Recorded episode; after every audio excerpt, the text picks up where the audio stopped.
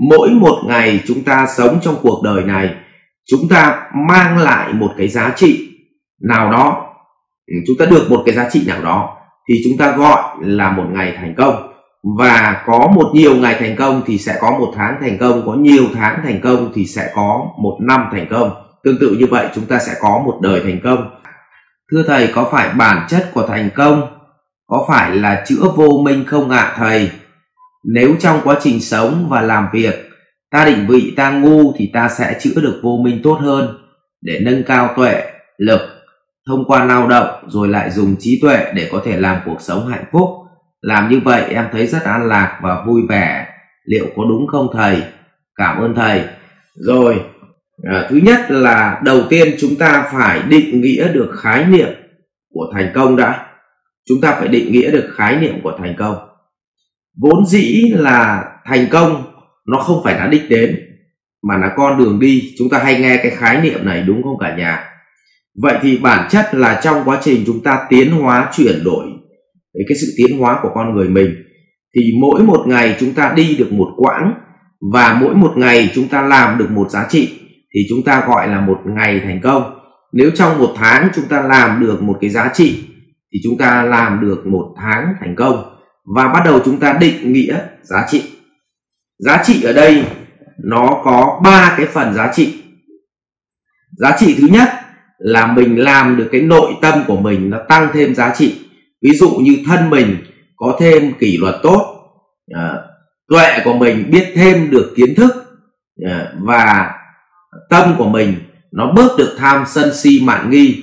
Thì như vậy chúng ta đã tự tạo giá trị cho bản thân. Cái thứ hai là nó cao hơn một tầng bậc nữa, là chúng ta trao được giá trị cho người khác. Tức là chúng ta à, có thể chia sẻ những cái sự hiểu biết, những cái kỷ luật bản thân, những cái về thân tâm tuệ của chúng ta để chia sẻ với người khác để mọi người có thể ứng dụng và họ cũng nhận được cái thành công, tức là cuộc sống an lạc như ta.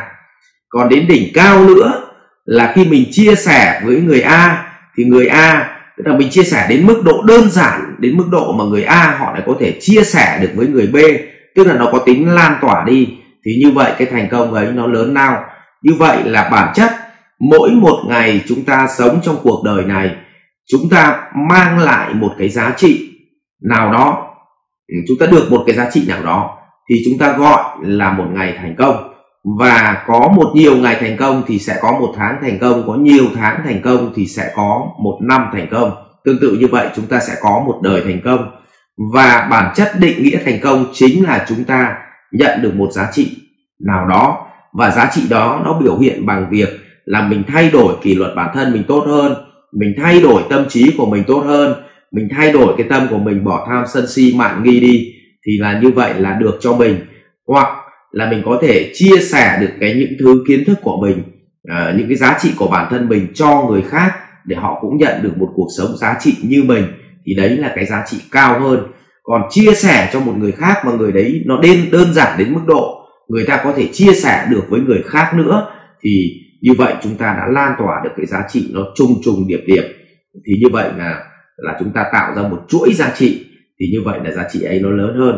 Vậy thì mình cũng không nên tham, bởi vì nếu ngay từ khi mình biết được cái khái niệm thành công thì mình đã muốn tạo ra cái giá trị trùng trùng điệp điệp, nó không xảy ra được. Vậy thì bước một là tạo giá trị cho bản thân, bước hai chia sẻ giá trị cho người khác, và bước ba chia sẻ đến đơn giản hóa để người khác có thể chia sẻ cho người khác nữa được. Thì như vậy nó gọi là trùng trùng điệp điệp duyên khởi. Thì đấy chính là thành công. Và muốn có được một cái giá trị cho chính bản thân mình trước thì bản thân mình phải rèn luyện trước, tức là bắt đầu thông qua lao động thì mình mới có kỷ luật bản thân tốt, thông qua lao động thì bắt đầu mình mới à, nâng được trí tuệ lên, và cũng thông qua lao động thì mình mới biết cách là sắp xếp ứng xử để bỏ được cái lượng tham sân si mạn nghi trong con người mình đi. Vậy lao động nghịch cảnh chính là chất liệu để giúp cho chúng ta chỉnh sửa bản thân mình mỗi ngày cho nó tích cực tốt lên, và khi mỗi một ngày tốt lên thì chính là một ngày giá trị. Và nếu mình có được một ngày giá trị và lại nhân bản luân hồi cái ngày giá trị ấy cho vô vàn người họ cũng nhận được giá trị như mình, thì nó trùng trùng giá trị. Và chúc em nhận được một cuộc sống đầy giá trị bằng không phải chỉ riêng cho bản thân mình mà cho tất cả những hệ sinh thái, những cộng đồng được sống xung quanh mình. Rồi, cảm ơn câu hỏi của Quan Họ Hòa, và trả lời chính xác là cái câu mà em trả lời, em hỏi xong em có nói là em làm như cái việc lao động nó thấy nó an lạc hơn, thì rõ ràng em đang làm đúng rồi. Rồi chúc em ngày một sửa được nhiều cái cái điểm khiếm khuyết trong bản thân mình, và như vậy chúng ta tu hàng ngày.